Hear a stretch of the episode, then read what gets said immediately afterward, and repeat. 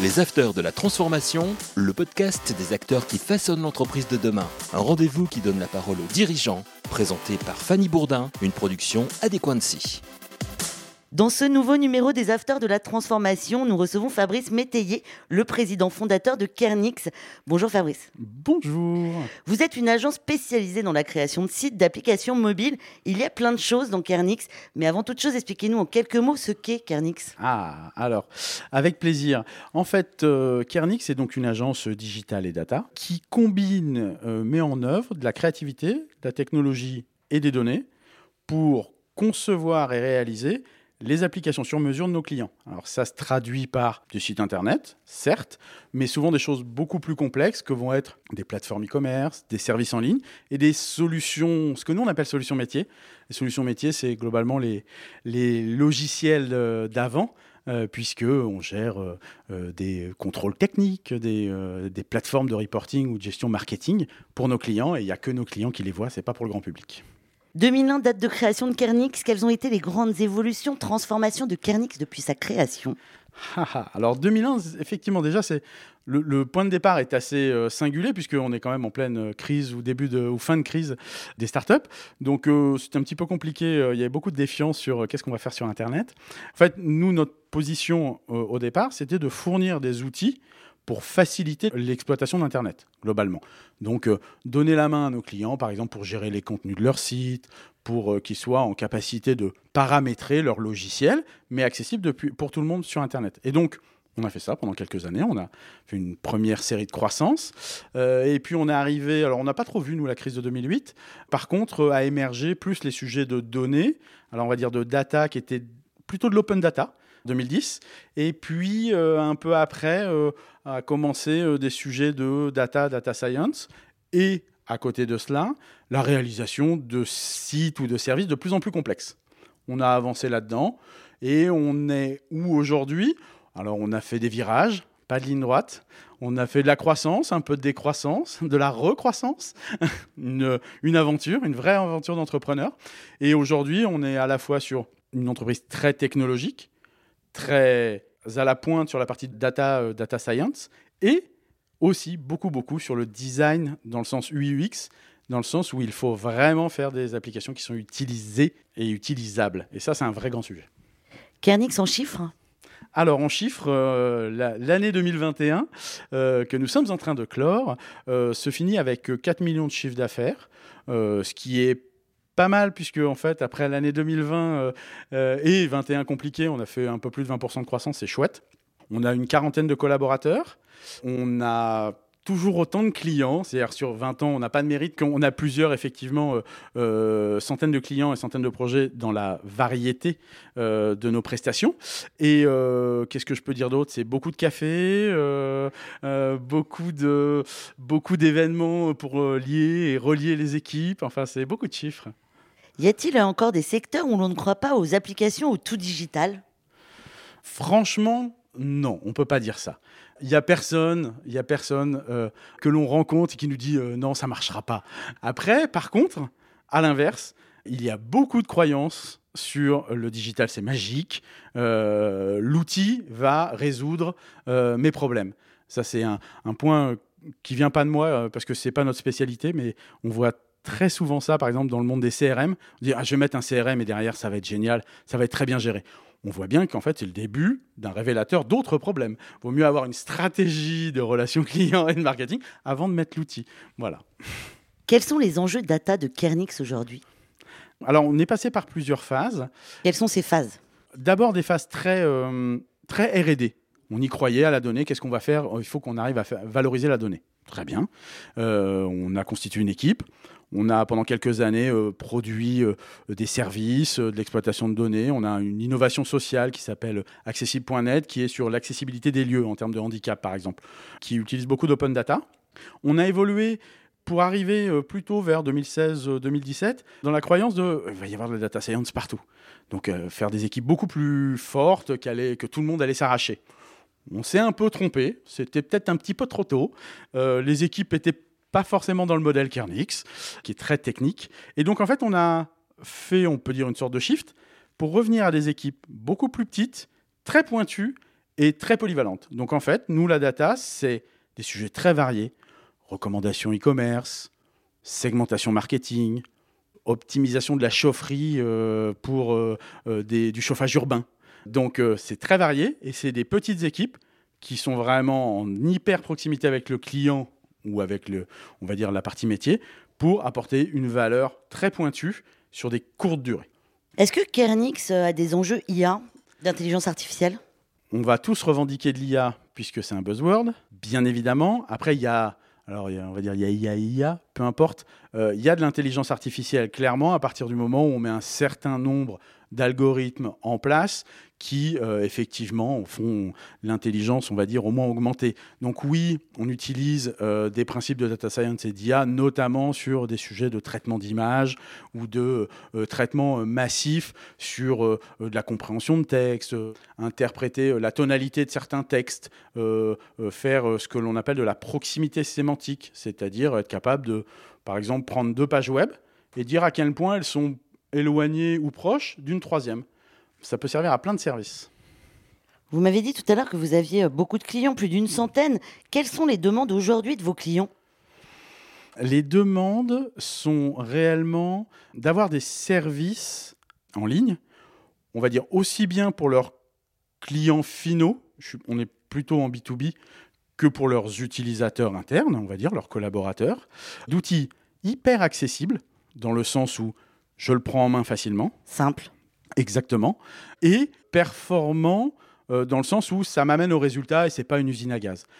Et alors, nous, c'est hyper varié. On n'a pas de secteur privilégié, et on n'a pas de, comment dire, de, de, type de logiciel. Donc, on va aussi bien faire une plateforme de réservation dans le tourisme qu'un travail avec un grand pétrolier pour mieux que ces interfaces soient mieux utilisées et plus performantes. Ça ne demande pas des compétences qui sont extrêmement différentes?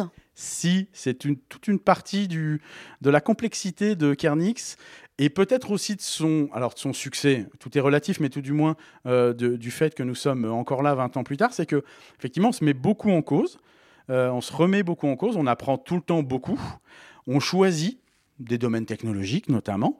Et euh, on a des pôles, donc euh, un pôle data qui est très pointu, un pôle design très pointu, euh, un pôle de développement aussi. Et dans ces secteurs, bah, on essaye de rester à la fois à la pointe, mais sans être vraiment avant-gardiste.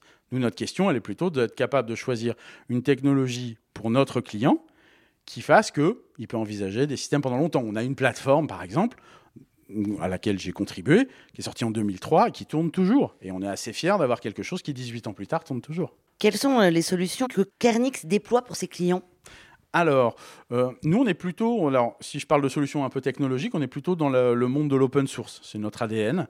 Donc, euh, sur tout ce qui va être e-commerce, on utilise pas mal de technologies aujourd'hui que sont Shopify, Magento, PrestaShop. Bon, je vais, arrêter les gros mots. Mais euh, voilà. Et euh, sur tout ce qui est développement pur et dur, ça va être des choses de type WordPress, Drupal, euh, Symfony. Bref, ce que l'on fait, c'est vraiment des sites sécurisés. Ça, c'est vraiment un élément important. utilisable plutôt sur, on va dire, et mobile et poste de travail. Donc, on, on se pose la question de l'usage. On ne cherche pas quelque chose d'universel, mais on se dit en mobilité de quoi on a besoin, en poste de travail de quoi on a besoin. On utilise toute la largeur, tout le monde a plein d'écrans en fait maintenant. Donc on, est, on fait aussi des interfaces beaucoup plus grandes que ce qu'on faisait avant. Ça c'est un élément important. Et on travaille beaucoup euh, sur en fait les, les interactions. Le côté vraiment explicite, c'est un formulaire, c'est un formulaire. Et on a tous vu plein de formulaires euh, différents. Euh, avec lesquels on a une expérience vraiment plus ou moins agréable, eh ben, ça, ça s'improvise pas en fait. Avant de parler de l'avenir et du monde de demain, on va parler de la politique euh, RSE de Kernix. Quelle est-elle? Ah, ah.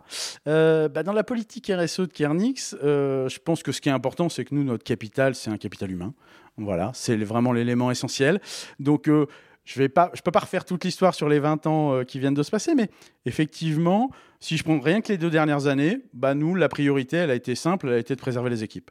Donc, quand on est tous partis en confinement, on avait du boulot, on a quand même choisi de réduire l'activité, c'est-à-dire plutôt que de faire une sorte de sprint sur tout ce qui était euh, prévu, on a dit on se calme, on ne sait pas de quoi est fait après-demain, on va temporiser, on va accompagner tout le monde, on va faire un peu de de creux, de, un trou, un trou financier, un trou d'activité, Et puis on va remonter en puissance et on va rester à répondre à nos clients et aux collaborateurs. Du coup, les gens ont passé vraiment cette période-là de manière sereine. Ils ont senti qu'on était à leur côté, un bouclier. Et puis, bah, on se retrouve avec des équipes hyper motivées. Il a fallu gérer un peu les rebonds de croissance derrière. Ce qui est assez drôle, c'est que Kernix place l'humain au centre de tout. C'est une approche, euh, bah, je pense que c'est euh, notre ADN euh, en tant que fondateur, à François-Xavier et moi-même. On est quand même vraiment orienté sur la compétence, l'expertise, et ça, ça se traduit par nos équipes. Et puis, on est dans le sur-mesure. Et le sur-mesure, c'est beaucoup d'écoute et apporter de l'expertise et rester à sa place sur tout ce que l'on ne connaît pas. Parce qu'en fait, nous, quand on fait un logiciel typiquement de contrôle technique, on ne connaît rien en contrôle technique. Soyons clairs. Donc, il faut beaucoup écouter pour faire le bon logiciel. Allez, ça y est, on passe à l'avenir. Comment va être, d'après vous, le monde de demain? Va-t-on vers un monde tout connecté? J'ai l'impression qu'on est déjà tout connecté et on l'est beaucoup plus qu'on ne croit, en fait dans le sens où euh, euh, bah, là où nous sommes, par exemple, il y a un climatiseur et si ça se trouve, il est connecté. Et si ça se trouve, c'est une faille de sécurité dans cette pièce. Donc en fait, tout est connecté. C'est absolument incroyable et on entend, c'est pas forcément euh, abordé partout, mais par exemple, le sujet de la cybersécurité et des petits éléments connectés à la SNCF, c'est un énorme sujet. Euh, parce qu'il y en a partout. Et c'est normal, c'est comme ça qu'on fait du téléservice. Et ça fait des dizaines, enfin, des années et des années qu'on fait du téléservice. Donc oui, on va vers le tout connecté. Euh, on, y est. On va pas faire de déconnexion, honnêtement. Les utilisateurs, oui. Mais moi, hein, j'adore hein, me déconnecter, éteindre mon téléphone euh, et, retrouver du, temps euh, pour moi. C'est pour ça que je vais dans la nature, j'aime bien le scoutisme et tout ça. Là, on laisse les téléphones dans la voiture et on fait autre chose. Donc c'est hyper intéressant. Mais euh, tout va être effectivement connecté et il y a énormément de sujets derrière sur les données collectées, qu'est-ce qu'on en fait, le respect. C'est bien adressé en Europe. On est à, marche forcée, on, est bien, on est bien câblé là-dessus. C'est plutôt pas mal, mais on a beaucoup de choses à, faire et à montrer d'ailleurs, je pense, au monde entier sur ce sujet-là. Proportionnellement, quelle va être la place de la technologie et des hommes? Est-ce que la machine va remplacer l'humain? Hmm, Non, ça j'y crois pas. ça j'y crois pas. Euh, je pense que euh, non, le, le, terme est souvent utilisé, peut-être un peu galvaudé, mais on parle beaucoup d'augmenter en fait. Oui, tout ce qui est numérique et machine, ça augmente, c'est vrai. Je trouve ça très bien d'ailleurs que euh, tout ce qui est euh, enfin, l'automatisme, la robotisation, c'est génial. Enfin, ça peut faire, euh, faire des choses que nous, on ferait à peu près aussi bien. Bon, après, dès qu'on commence à toucher au sujet de l'intelligence et des choses un peu automatiques, c'est pas pareil. Hein. Il y, a quand même un sujet de la relation qu'on a du mal parfois à, tenir, de l'émotion. Une vie sans émotion, c'est quand même qu'est-ce que c'est déprimant Et donc euh, rencontrer des gens, euh, s'émouvoir, s'émouvoir dans une relation client, s'émouvoir parce qu'on fait une interview, enfin ça c'est quand même le sel de la vie. Et je pense pas que les machines vont nous supplanter là-dessus. Le tout automatisé, on n'y croit pas. Non, je n'y crois pas. Il y aura, il y aura toujours, je pense, un humain derrière pour euh, calibrer, orienter, apporter, apporter quelque chose. Ou ça changera, il y aura d'autres métiers, des nouveaux métiers. Ah, ça, c'est sûr. Qui verront le jour. Ah, ça, j'en suis persuadé. Et, et, et bon, c'est pas moi qui, d'ailleurs, je n'ai pas particulièrement cette, cette connaissance, mais on l'entend régulièrement que, je sais plus, genre 80% des métiers euh, euh, dans, 10 ans n'existent pas encore. Je, le crois, mais vraiment aisément. du coup, ce que ça exige, et là, pour le coup, c'est pas, très, c'est pas si simple, c'est d'être très souple et adaptable. Quels sont les grands projets à venir de Kernix? Dans nos projets, euh, nous avons euh, bah, tout d'abord, et c'est ça paraît trivial de le dire, mais continuer notre activité en faisant de la satisfaction client, parce qu'on a mis quelques années à trouver que c'était vraiment l'essentiel. Je trouve pas que ça soit trivial, je trouve que c'est la base. oui, c'est vrai. Mais en fait, maintenant, on en est convaincu et on le partage, on va dire, tous les jours avec toute l'équipe. Donc, satisfaire le client, satisfaire les clients de nos clients. Ça, c'est. Voilà. Et donc, faire cela euh, on va dire tous les jours, avec un œil quand même rivé sur comment fonctionne une entreprise. Elle a besoin de gagner de l'argent pour avoir du temps, pour former ses collaborateurs, recruter, gérer les aléas. Ça, c'est notre ligne directrice. Et au-dessus de ça ou autour de cela, il y a ce côté prendre soin des autres, donner du sens à certaines de nos actions, euh, avoir du fun, vraiment. Et du coup, ça se traduit, par exemple, par euh, une démarche que l'on a là depuis plutôt le début de l'année, mais ça a commencé en 2021, sur un, sujet très euh, euh, comment notre activité a un impact et comment on peut influer là-dessus. Sur des éléments pas du tout marketing, mais c'est de se dire, on a une activité d'hébergement, hébergement data center, data center énergie. Ah bon, comment ça marche? Est-ce qu'on est bien, on est green ou on n'est pas green? Bon, eh ben, on a de la chance, on a fait des bons choix. Donc il s'avère que notre hébergement se fait dans des data centers qui sont très orientés vers cette, économie d'énergie et la, les bonnes sources d'énergie. Bon, ça très bien. Maintenant, sur quoi est-ce que nous, on peut influer? Est-ce qu'on peut développer des choses qui soient plus sobres? On a envie de le croire. On ne sait pas encore comment faire. Soyons hyper honnêtes. Parce qu'à un moment, dire que bah, j'utilise moins d'énergie dans une application, c'est possible. Il y a des principes pour le faire. Maintenant, qui va vouloir payer pour ça? Moi, je regarde le cas, euh, par exemple, de l'accessibilité des lieux, euh, qui est un sujet qu'on connaît bien. On sait que c'est bien pour tout le monde. À partir du moment où un lieu est accessible pour des handicapés, il est par exemple beaucoup plus, euh, on va dire, accessible aussi pour des personnes âgées, des, jeunes parents, et ainsi de suite. Et eh ben, les investissements, ils sont pas si lourds que ça. Hein. On va utiliser votre expertise un petit peu et vous parler des nouveaux usages dans la data. Quels vont-ils être d'après vous? Alors, la data, ça bouge beaucoup. Je n'ai absolument pas la prétention euh, de, couvrir tout le spectre parce qu'il est vraiment très large. Moi, ce que je vois à travers notre, euh, notre équipe, notre pôle data, euh, qu'on appelle aussi le Data Lab, c'est qu'il y a vraiment beaucoup de données autour de nous, de plus en plus. Ça, c'est assez trivial de le dire. Par contre, être capable relativement simplement d'en extraire une valeur et de la restituer à la bonne personne, celle qui en a besoin, ben ça, c'est pas donné à tout le monde. Nous, on, a actuellement un, exercice où on travaille sur une plateforme, justement, sur des sujets d'évaluation ou de comparaison d'entreprise, sur des données non financières. Et dans le non financier, il y a quelque chose qui est très intéressant, c'est tout ce qui existe sur le web concernant une société. Son site web, ce qu'elle dit, ce qu'elle fait, euh, sa maturité digitale. Et on peut je pense, éclairer des décisions, des orientations, des stratégies grâce à ça. Ça, moi, j'y crois beaucoup. Il y a ça, et puis il y a, euh, on est quand même euh, abreuvé d'énormément de technologies, euh, notamment des GAFAM, et notamment de Google sur la partie data et IA. il y a beaucoup à utiliser, et notamment dans le domaine de l'image, où on peut faire des reconnaissances et tout ça. C'est très intéressant. Justement, on va parler de ça, les nouvelles technologies à venir, d'après vous? Ça, c'est une très bonne question. Alors moi, je, croirais euh, assez facilement que on pourrait nous mettre en place ou nous mettre à disposition des choses qui rendent plus facile euh, justement le, le, sais pas si on peut dire le développement, mais la réalisation d'outils digitaux. Ça, c'est quelque chose auquel je crois parce que il y, a des tendances récemment, euh, le, no-code, le low-code. je trouve ça très bien, mais typiquement, nous, on fait pas ça. Enfin, c'est notre métier qu'on est en train de disrupter quand on, voit ce genre de plateforme. Mais en fait, on n'est pas très inquiet parce que euh, ce qui se passe, c'est que ça permet de faire les premières phases. Et puis, quand on passe à une phase industrielle, eh bien, en fait, il y a beaucoup, beaucoup à faire. Il y a de l'humain à gérer, il y a former les personnes, et ainsi de suite. Et donc, de ce point de vue-là, peut-être que je pense quand même qu'il y a une grande marge de progression sur ces, ces, systèmes un peu automatisés qui seraient des vrais facilitateurs dans des domaines très variés. Hein. On parle du mobile, bien sûr, mais il y a plein de domaines, euh, peut-être euh, du sujet d'agriculture, d'industrie, dans lesquels il y, aurait des choses très intéressantes à, à faire. Ma dernière question, ça va, on va parler du réseau Croissance Plus. Vous faites partie de ce réseau. Qu'est-ce que ça apporte à Kernix? Ah. Alors Croissance Plus, ça fait une dizaine d'années moi que j'y suis. Euh, alors moi, nous en fait, Kernix, mais avec mon associé, on se répartit un peu les rôles. On peut pas être partout tout le temps, ensemble en plus. Euh, donc euh, c'est plutôt moi qui, participe aux événements Croissance Plus. la première année, j'ai pas compris comment ça marchait. j'ai adhéré, puis au bout d'un an, je suis revenu. Il s'est passé quelque chose, et en fait, j'avais pas compris qu'il fallait venir, qu'il fallait faire les réunions. Et donc à partir du moment où j'ai compris, eh ben, j'ai trouvé un écosystème incroyable d'entrepreneurs avec une très grande plutôt bienveillance dans le sens où on parle de tout quel que soit le domaine.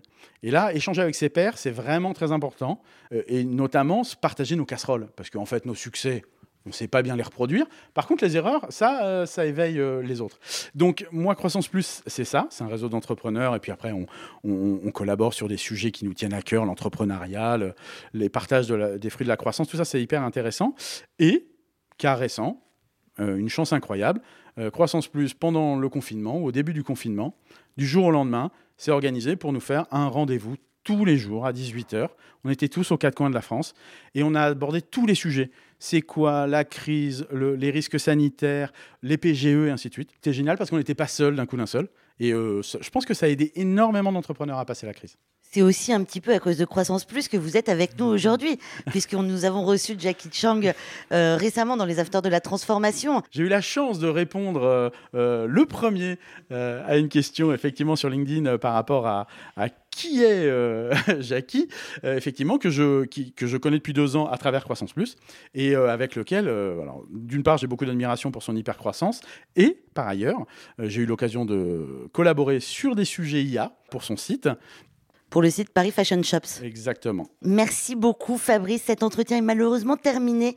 Déjà Merci. Et eh oui, déjà ça va vite. Vous êtes le président fondateur de Kernix. Merci beaucoup d'être venu nous voir sur le plateau des Afters de la Transformation. Merci à vous de m'avoir reçu. Merci à vous tous de nous suivre toutes les semaines et si vous avez loupé quelques épisodes, pas de stress.